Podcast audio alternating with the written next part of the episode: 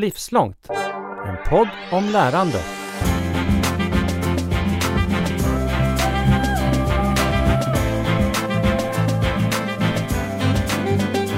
Karl, hur håller du ordning på allt du kan? Alltså har du något sätt att katalogisera din egen kunskap? Oj, vilken fråga. Alltså jag, jag har en dröm om att vara en person som har en så här fin anteckningsbok. Och när man får idéer så skriver man ner dem i anteckningsboken. Men jag är inte en sån person. Jag har jättesvårt, jag har försökt, jag vet inte hur många gånger jag köpt en fin anteckningsbok. Och sen så liksom, ja, så använder jag den inte så helt enkelt. Utan jag, eh, jag placerar saker och ting i, i, bakom skallbenet tror jag. Mestadels liksom. Och sen så, nej, jag, jag har inte så bra koll på det faktiskt, får jag erkänna. Jag känner igen det där med anteckningsboken så väl. Jag ser flera stycken här framför mig på hyllan, helt orörda. Men jag tycker annars att kunskapen, den poppar upp ur hjärnan när jag minst anar det. Så om jag, skulle skriva en förteckning över allt som finns där så skulle jag missa väldigt mycket, tror jag. Ja, det är ju väldigt kontextberoende. Alltså just det där med en doft som dyker upp och så kommer man på någonting som man inte visste att man överhuvudtaget hade i huvudet och så. Det är ju jättespännande. Ja, verkligen. Det kan vi göra ett helt eget avsnitt om. Men kunskapens plats i våra liv och hur vi uppnår den står på agendan idag med dig, Carl Heath, och mig, Katarina Bjärtsack, i podden Livslångt, och med dig, Åsa Wikfors, som är veckans gäst. Varmt välkommen. Tack så mycket. Tack. Ha, har du koll på all din egen kunskap? alltså, det finns naturligtvis massor med saker som är, som är lagrade som inte är omedelbart tillgängliga, precis som ni sa. Det, det, är väldigt kontextberoende. Men jag tror att jag är väldigt beroende, jag hör ju till pappersgenerationen då, jag är väldigt beroende just vad det gäller till exempel forskningskunskap. Då, jag har alla de här artiklarna jag har läst med mina anteckningar där jag har kladdat och skrivit. Och, och, och, ofta vad som krävs för att jag ska liksom aktualisera den kunskapen är att jag lyfter fram en av de där artiklarna som ligger i min bokhylla. Hyfsad ordning på det eftersom jag är så beroende av det. Eh, och, och slänger en blick och då kan det hela, hela bilden aktualiseras igen för mig. Jag tror ju mycket på strukturer liksom för att man ska hålla fast kunskap. Och det som händer när man tittar på en sån text är just att strukturen blir aktuell igen och då kommer de enskilda liksom, fakta och så eh, upp till ytan. Men jag är helt beroende av papper. Härligt. Eh, men kul ändå att vi kan höras digitalt så här tycker jag. Och inte behöver pappret till det. Ja, det hade inte varit lika kul. Nej, det hade inte varit lika kul. Det finns en uppsjö av titlar jag skulle kunna dra i inledningen för att presentera dig, väldigt fina sådana. Men jag tänkte att du själv skulle få berätta vem du är hos oss här idag. Jaha, ja, men jag är ju filosof, jag är, det vill säga jag är professor i filosofi vid Stockholms universitet och det är det jag främst är. Jag forskar, leder ett stort forskningsprogram just nu om kunskapsmotstånd då, som eh, Riksbanken finansierar. Det är det jag främst gör och undervisar då förstås. Sen har jag lite andra bollar i luften också som jag försöker hantera. Jag, jag sitter ju också i Svenska Akademin och eh, en hel del arbete runt omkring det och jag sitter i Kungliga Vetenskapsakademin ehm, eh, och är ute och föreläser för, för, eh, i olika typer av offentliga sammanhang. Och det är ju väldigt roligt, men det är naturligtvis också ett, ett extra jobb. Jag vet att vi eh, alla tre här delar passionen för bildning. Hur har du, Åsa, bildat dig genom livet, skulle du säga? Ja, nej, men jag har väl, jag fick en, jag hade en god skolgång. Jag tror att det spelade en väldigt stor roll eh, för mig eh, när jag växte upp. Jag, jag, tycker verkligen att skolan gav enormt mycket. Men jag har alltid också, i mitt hem så var det inte akademiskt, men det fanns alltid böcker. Eh, så, och vi gick på biblioteket. Varje söndag gick familjen till biblioteket. Och jag minns doften när man kommer in där och det var spännande och man, man botaniserade och bibliotekarierna hjälpte en. Och jag tror att jag läste väldigt mycket som barn och ung och det, det har betytt väldigt mycket för mig. Eh, jag har tänkt på det nu när jag för första gången på 30 år skriver på svenska igen. Det har jag ju inte gjort som forskare. Eh, och då har jag tänkt med stor tacksamhet på all den läsningen som jag gjorde som ung, för jag tror det är tack vare det som jag ändå har, har svenskan som, som ett aktivt språk. Mm. Det där känner jag igen mycket av det. Eh, dels att vara en sån läsnörd så att föräldrarna sa nu måste du släppa boken och gå ut, om man nu vill dra en parallell till nutiden. Eh, men också den där doften av biblioteket. Du var ju inne på dofter, Karl. Det var ju lustigt. Jag minns precis den där känslan av, av att dofta sig in i ett bibliotek faktiskt. Mm. Mm. Eh, vad skulle du säga då i den här bildningen och den, det du har fått med dig har uppmuntrat det livslånga lärandet som vi pratar mycket om i den här podden? Eh, vad har gjort att du har velat drivits åt att lära dig mer? Um, ja, det är en väldigt intressant fråga. Jag skulle tro att det har att göra med liksom, en känsla av kunskapens värde som kom väldigt tidigt.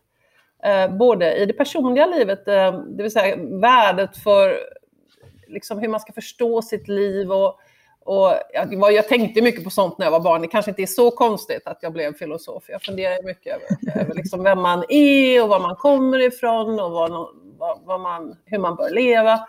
Och där, där, kände jag tidigt att böckerna gav ju oerhört mycket där.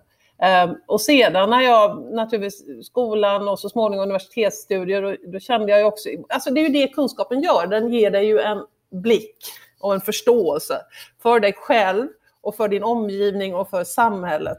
Och med den blicken och förståelsen så blir din existens så otroligt mycket rikare, men du har också större, vad ska man säga, möjligheter att hantera ditt liv och delta eh, Alltså nu har jag ju precis skrivit om demokrati, att delta som en medborgare i samhället om du har den här kunskapen. Då.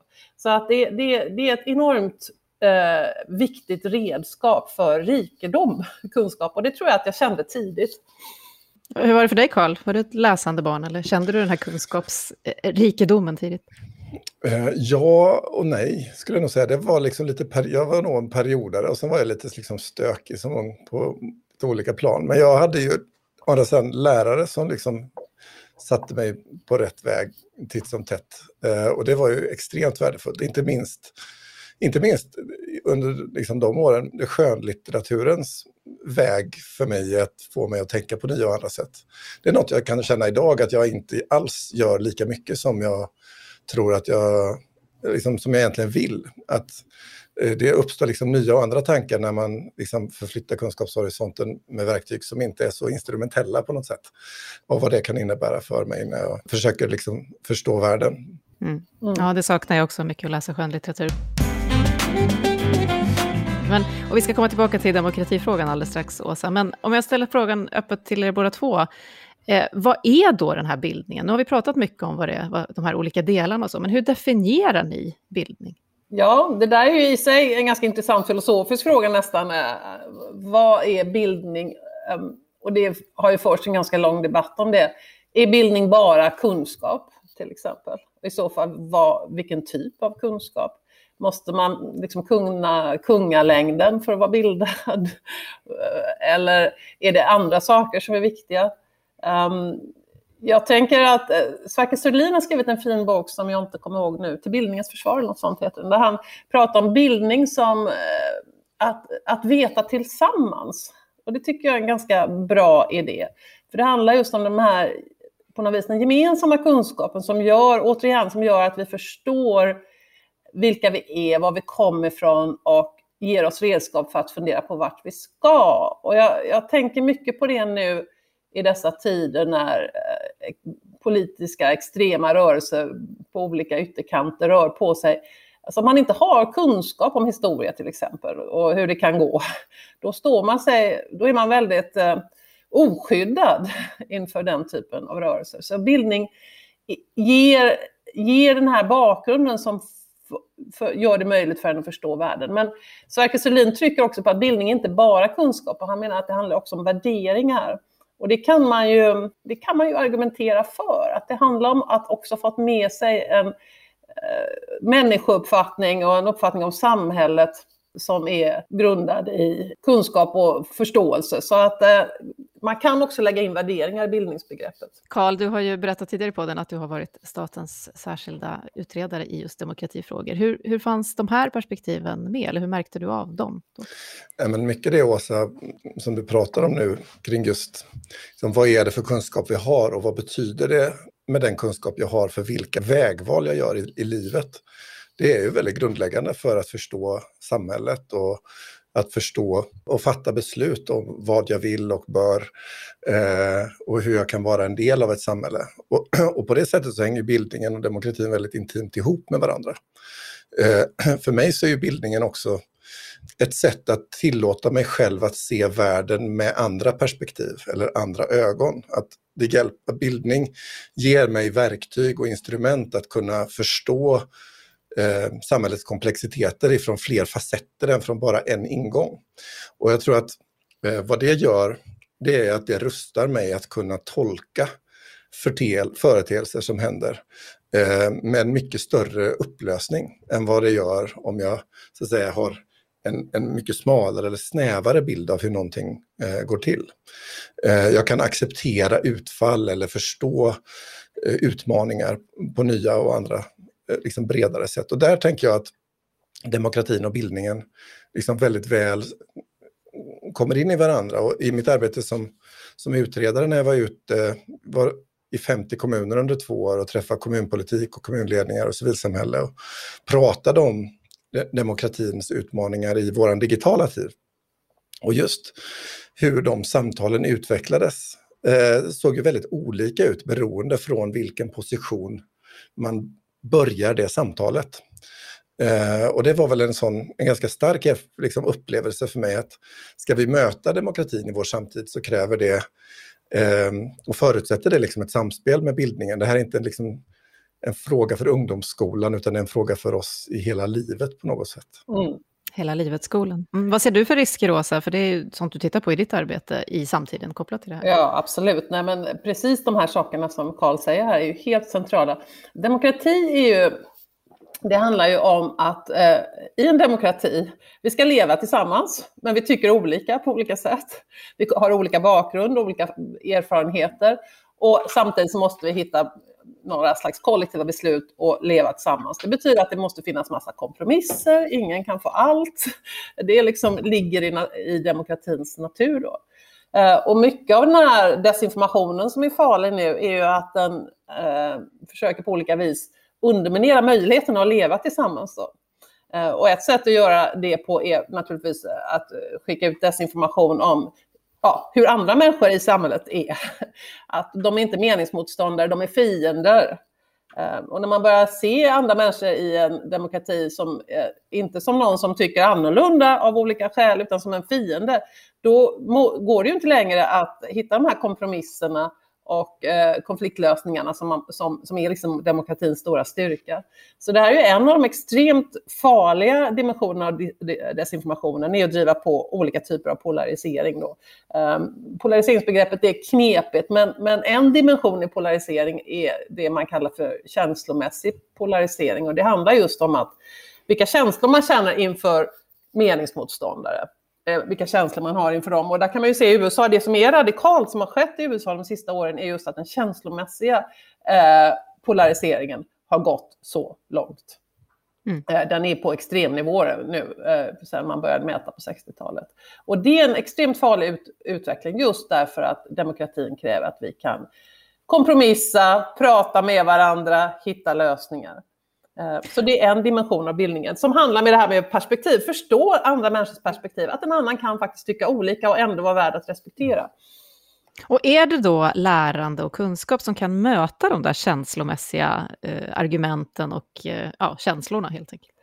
Ja, alltså det, det, är en bit av det. Eh, därför att eh, i och med att känslorna drivs av desinformation om andra människor, om man hade mer kunskap om andra människor, eh, varför de tycker som de tycker, vad deras erfarenheter är, hur det, deras perspektiv ser ut. Eh, då, då är det mycket svårare att få igång den här känslomässiga eh, polariseringen. Då. Och det är ju inte, jag menar, det är ju inte en tillfällighet. I USA har ju, och det, där har ju Trump verkligen drivit på, eh, nidbilden av den andra sidan. Då. Eh, som sen hakar i konspirationsteorier om att eliten, ja, med eliten menar man då ofta eh, sådana som vi, alltså intellektuella, akademiker, forskare, inte de rika. För de är okej av någon anledning. Men i alla fall, med att eliten har någon slags hemlig eh, eh konspiration att ta över makten och, och trycka ner folket direkt, rätta folket och så. Alla de här idéerna eh, som är grundade i okunskap. Eh, så att kunskap är en bit i det. Och, och sen är det klart, så finns värdefrågorna med i demokratin också. Och där en väldigt svår filosofisk fråga är hur är värderingar och kunskap kopplade till varandra? Mm. Ehm, men man kan konstatera att eh, ju mindre kunskap man har om samhället och andra människor och så, eh, desto mindre demokratiska värderingar tenderar man att ha. Så där finns en koppling. Det låter som att det är mycket också ett, ett förebyggande arbete, eller om man ska säga. Ibland när jag, när jag lyssnar på debatter som, där, där, jag hör att någon är i den här känslomässiga polariseringen, så verkar det ju som att just då spelar det ingen roll hur mycket fakta eller, eller teori eller ja, kunskap man kommer med då, för då träffar inte den på rätt ställe. Exakt, och det där är ju kopplat till det som jag forskar på med kunskapsmotstånd, eller som man kallar för faktaresistens. Som ju handlar om just det att eh, i vissa situationer kan det hända att vi inte vill ta till oss kunskap. Vi slår ifrån oss evidensen. Och vilka situationer är det? Jo, det är just de situationerna när det har blivit en faktaövertygelse har blivit väldigt känsloladdad av något skäl. Då. Och ett av skälen kan vara just att den här faktaövertygelsen hör till min, min kulturella ideologiska grupp. Den har blivit en identitetsmarkör. Då känner jag mig hotad. Men det kan ju vara andra saker också, precis som du säger, i en debatt där man plötsligt känner sig personligen liksom hotad, att det inte handlar om sakfrågan längre utan det blir en personlig fråga, då, då kommer man inte ta till sig argument och då fungerar det inte. Så det är så otroligt viktigt därför i den offentliga debatten att vi alla, alla som, som deltar i den, Eh, och det gör alla nu för tiden på grund av sociala medier, att vi alla håller en schysst ton och inte driver upp känsloläget, för då vet man, då fungerar inte det här med att byta ut argument och försöka ta reda på hur, hur, hur det egentligen är. Om man då ska titta på hur vi då kan liksom eh, stämma i bäcken för den här faktaresistensen, om vi tittar på kunskapen som vi får med oss och hur, hur vi tar till oss de här olika sakerna, eh, så vet jag att du tycker att det, det, borde gnuggas mer kunskap i skolan. Vad menar du då?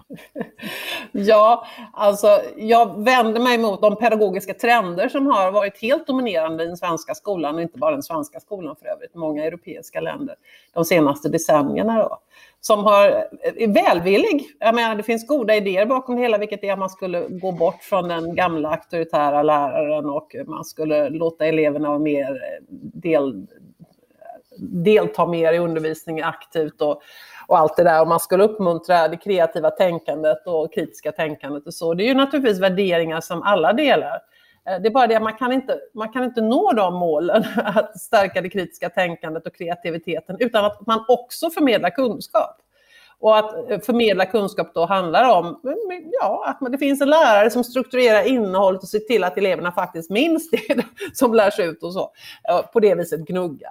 Eh, men, så att, och det här finns ju, det finns ju mycket psykologisk forskning som visar just det, minnesforskning, kognitionsforskning som visar att om man ska kunna, för det första lära sig någonting så behöver man gnugga en del och för det andra, om man ska eh, bli bra på kritiskt tänkande så behöver man ämneskunskaper. Man kan, hur bra du är på kritiskt tänkande beror på hur mycket kunskaper du har inom ett visst ämnesområde. Så det är inte den här väldigt allmänna förmågan som man kan flytta från ett område till ett annat.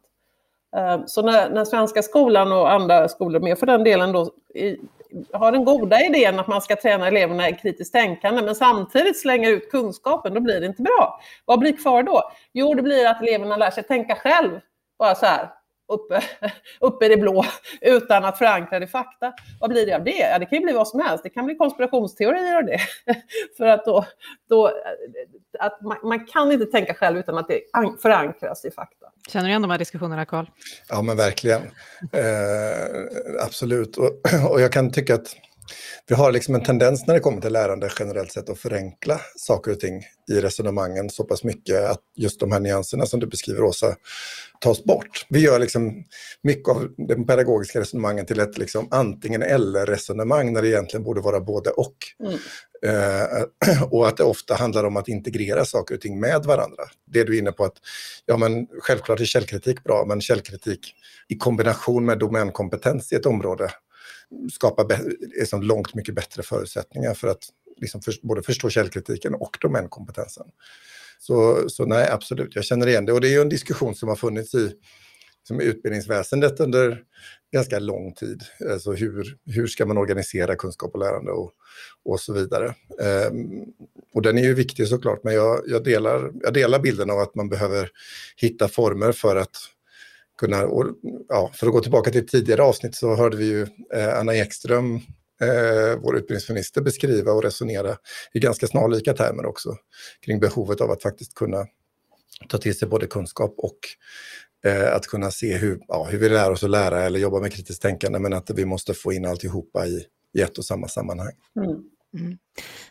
Jag kan se när jag pluggar med mina barn den här lite vilsenheten kring just eh, kritiskt tänkande, källkritik, hur man har tagit sig an det och sådär, så kan jag se att, att det famlar lite, att det inte riktigt är helt klart hur det där är tänkt att fungera och att det blir ganska teoretiskt och instrumentellt på ett sätt som, ja, jag tycker det är lite intressant att följa så. Men det intressanta är väl här, du pratade om din egen skolgång som var god, Åsa, och som mm. gav dig mycket så, och så pratade vi om att det är viktigt att repetera och gnugga och lära och så. Tror ni att det skapar motivationen hos alla? Jag tänker att en del inte har lika lätt att hitta in i den här känslan av att vilja mer eh, på samma sätt. Nej, motivation är ju ett annat stort problem förstås. Eh, och, eh, men där också så tycker jag att eh, skolan inte har tagit in den psykologiska forskning som finns runt motivation. Man har kokat ihop sina egna teorier om det där. Va? En teori man har haft är att eleverna blir mer motiverade om det de lär sig knyter an till det de redan vet. Det finns ingen forskning som visar att det är så. Så då har det handlat mycket om att ja, om man bara kan någonting om vad det nu kan vara, eh, serietidningar, då ska man hålla på med det. För då är man mer motiverad. Men det, men det finns ingen psykologisk forskning som, som belägger det. Tvärtom så ty, blir elever motiverade av att få prova nya saker. Eh, men så att eh, där också, det där är en komplex fråga och det är givetvis så att beroende på den bakgrund man har så kan man vara mer eller mer motiverad att, att studera och mer eller mer eh, mindre, vad kan man säga, positivt inställd till skolan och så. Och det är utmaningar som lärarna har att hantera förstås. Men också där vill jag att man, att man ska gå på vetenskaplig grund och titta på vad forskningen säger om motivation och inte koka ihop egna teorier om det. Mm.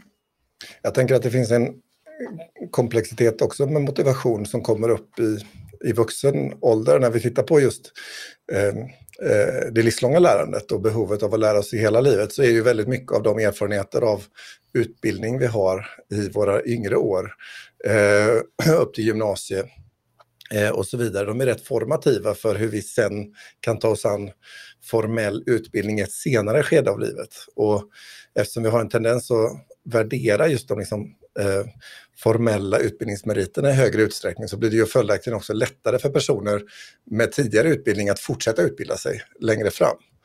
Eh, vilket ju kan möta på utmaningar när man då vill göra kunskapshöjande insatser från till exempel det offentliga och staten, eh, där man vill nå ut till alla. Så behöver man ju också se att alla har inte samma förutsättningar eh, att ta till sig eh, de här typerna av olika kunskapsinsatser.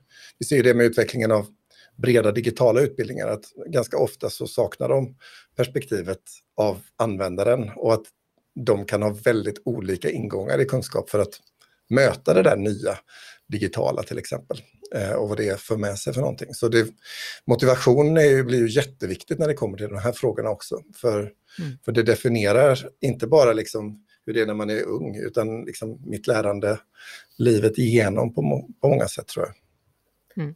Exakt, det är därför skolan har ett sånt otroligt viktigt, vad ska man säga, eh, jäm, jämlikhetsuppdrag på det sättet, att kompensera för de skillnader som finns i hem, hembakgrund och så, eh, när det gäller eh, attityd mot skola, och för att eh, inspirera alla, eller på något sätt åtminstone motverka de skillnader som naturligt finns med hemifrån. Dem. För det får effekter på hela livet. Och det är ju en av mina stora invändningar mot den pedagogiken som varit, att man har inte kunnat motverka de här skillnaderna, utan tvärtom har man skärpt dem, därför att så mycket av undervisningen har handlat om att eleverna själva ska söka kunskap och göra projekt och, och skriva grejer. Och det funkar bara om man får stöd hemifrån. Så då skärper man ojämlikheten, eh, och, eh, vilket får konsekvenser för det livslånga lärandet. Och det är katastrof. Jag tänker att vi måste prata lite om pandemin då också, där det här för eh, inte minst gymnasieeleverna blev extrapolerat får man väl säga. Där det var också du var hemma på dina skoldagar. Eh, och det är ju flera av dina hjärtefrågor Åsa som har kommit i spel under pandemin, av både filosofisk och rent saklig karaktär får man säga. En total översköljning av sådana mängder information så att det har pratats om att vi inte ens kan hantera dem. Till exempel har sjukvårdspersonal varit inne på att vi vet för mycket om vaccinerna, så det skapar då den här faktaresistensen när vi sen ska ta dem och så. Vad har du tänkt om den här informationen? Informations och kunskapsfloden under den här tiden? Nej, men det var väl, det är väl precis vad man kan vänta sig då. Eh, vi fick, man säger ju, man pratar om en infodemi då, ganska snabbt att det kom. Eh, det är precis vad man kan vänta sig i en situation där vi för det första då har mycket som vi inte vet. Eh, forskningen har ju varit enorm utveckling det här året, men när det började visste vi inte så mycket. Eh, och därför fanns det mycket utrymme för gissningar och spekulationer och rykten och, och eh, mer eller mindre välunderbyggda forskar, forskningsstudier. Och eh, lite kaosartat vad det gäller kunskapsinnehållet. Så det är klart att då blir det ju, ja, då blir det ju spridning av massa opolitliga grejer. Eh, dessutom så är vi rädda, det, mycket står på spel. Det här visar ju hur liksom, kunskapens stora värde. Vi behöver kunskap om hur vi kan skydda oss, hur man kan motverka det här, hur, allt, allt som liksom är runt omkring då. Och när vi är rädda då är vi inte sådär jättebra på kritiskt tänkande. Så då sväljer vi både det ena och det andra och delar saker hej vilt. Eh, så jag är inte förvånad över att, att det, det blev en, en infodemi av det. Um, och samtidigt då så, behövdes, så har man politiker mitt i det här som ska, ska, eh, ska fatta snabba beslut på ganska skakigt kunskapsunderlag. Um, och uh, det finns en opportunism i det där då naturligtvis. Särskilt då eftersom vi har då första pandemin med sociala medier. För det är ju det det här är. Eh, för då finns det ett enormt tryck på sociala medier för att göra det ena och det andra och, och bråk och skrik. Och eh, man har ju konstaterat, forskare har ju tittat på det också, varför gjorde alla länder ungefär likadant i ett tidigt skede förra året? Ja, det var ju inte för att man hade kunskapen som, som motiverade de här besluten, utan det var för att man gjorde vad de andra gjorde, för man var rädd för att man skulle bli uthängd om man inte gjorde det. Där stack ju Sverige ut lite grann och det kan man ju ha en lång diskussion om, men i alla fall, det var, det var så det gick till och det hängde nog mycket samman med sociala medier. Så att den här kombinationen av, av eh, eh, rädsla, okunskap, osäkerhet och eh, nya informationstekniken, det var ju en häxbrygd förstås. Och vad säger du om de, de traditionella mediernas roll i det här?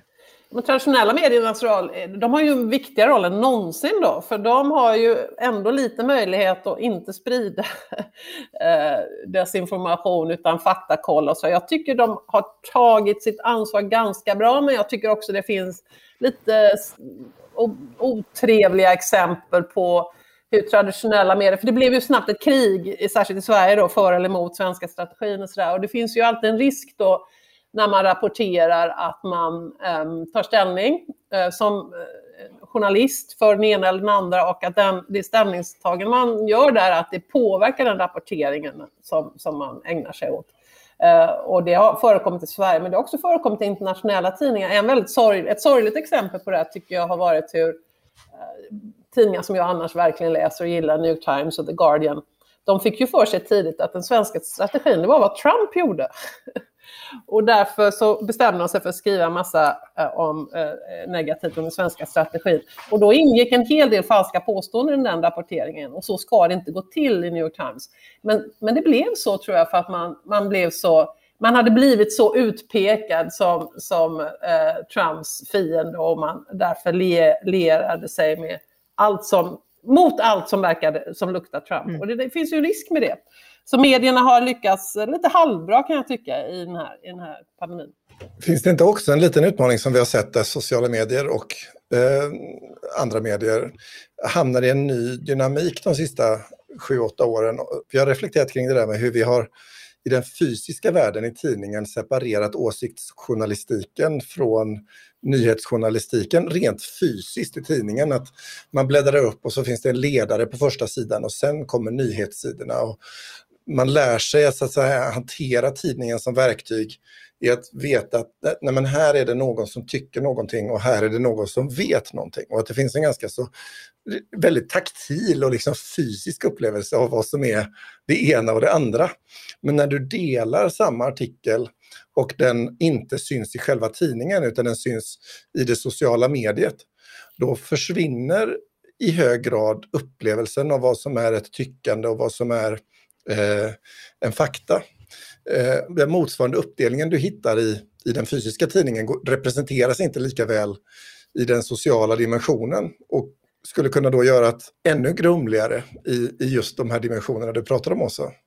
Absolut, jag tror det är exakt något som har pågått nu. Jag, jag, I min nya bok skriver jag om precis det här. Alltså, för en trend som kännetecknar samtiden är det här som man säger, news and views, alltså den här skillnaden mellan, mellan fakta och åsikter då, löses upp på olika sätt i, i eh, medierna. Och eh, det är naturligtvis eh, oerhört farligt när det sker, för då blir det just precis inte den här skillnaden på nyhetsrapportering och på ledar eller debattmaterial. Då. Ehm, och jag säger precis som du att det var lättare när det var fysiskt markerat på sidan 3. Nu har ju många, till exempel om man tittar på DN Debatt, så står det alltid det. Det här är ett debattinlägg, bla bla, det står ju på nätet nu också. De har ju behövt lägga in det där då tydligt.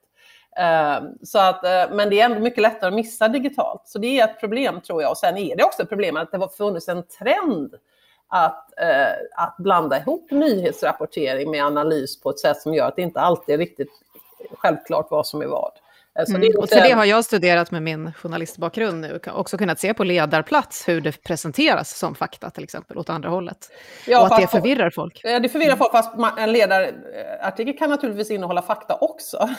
Eh, mm. Men, men eh, det måste ju vara tydligt vad som är vad, det är ju det som alltid är. Vad är fakta, vad är värderingar eller min liksom lösgrundad analys av fakta. Det, bara man är tydlig med vad som är vad så är det okej okay att blanda och på en ledarartikel gör man naturligtvis alltid det. Eh, men det får inte flyta ihop. Nej, och det är det jag just under pandemin har sett att det tenderar att kanske göra det eftersom vi nu har en sån infekterad inställning till strategi och vad som är vad. Och så. Absolut. Och vi, ibland testar vi ett koncept här i podden som vi kallar för sju snabba och en filosofisk. Och jag tänkte vi skulle hoppa över de sju snabba eftersom vi är filosofiska här. Men det du var inne på förut, eh, att vi har levt i en extremt oviss tid, fick mig att tänka lite kring den filosofiska aspekten av det. För att vi har inte tillräckligt med kunskap när vi ska ta beslut och så. Har vi för lite kunskap om hur vi ska hantera ovisshet? Hmm. Nej, det tror jag inte egentligen, utan det finns ju bra kunskapsteoretiska svar på det, så att säga. När vi, och sen beror det på hur stor ovissheten är och sådär. Men det, för det är ju så här med kunskap, om, om man bara ska säga vad kunskap är, då, det handlar ju om att ha sanna välgrundade övertygelser då. Men när det gäller det välgrundade då, det vill säga evidensen, argumenten och så, eh, så är det ju, har vi ju aldrig några bevis nästan utanför matematiken och logiken, utan vi har mer eller mindre goda grunder då. Eh, så det finns alltid ett element, alltså även om man har väldigt goda grunder så finns det ju risken att man har fel. Och det är någonting man får leva med då. Så det man alltid måste göra är att försöka värdera hur pass, hur pass goda är de här grunderna? Eh, och ibland så har vi ju inga goda grunder alls för att tro någonting och då ska vi inte ha en bestämd åsikt i frågan. Det är helt enkelt så. Ska. Sen kan man ju handla i den prekära situationen att trots att man inte har någon, eh, några goda grunder så måste man handla. Vad ska man göra då? För ibland, man kan inte vänta ibland, som i en pandemi. Ja, då, då får man ju mer, vara medveten om att man tar en risk men att man ändå försöker välja det som man har bäst, bäst skäl att tro är sant.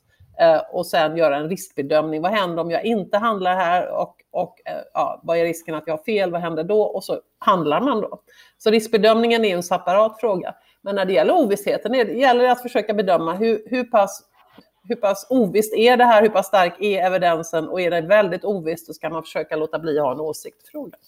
Sen kan det vara så att man ibland som människa känner sig lätt eh, panikslagen för att behöva leva i den där ovissheten och inte klarar av de där rationella tankarna, tänker jag. Ja, det är klart. Men fråga, om, frågan är om hur man ska hantera det så är det det här svaret. Men det är klart mm. att det är svårt mm. att göra många gånger.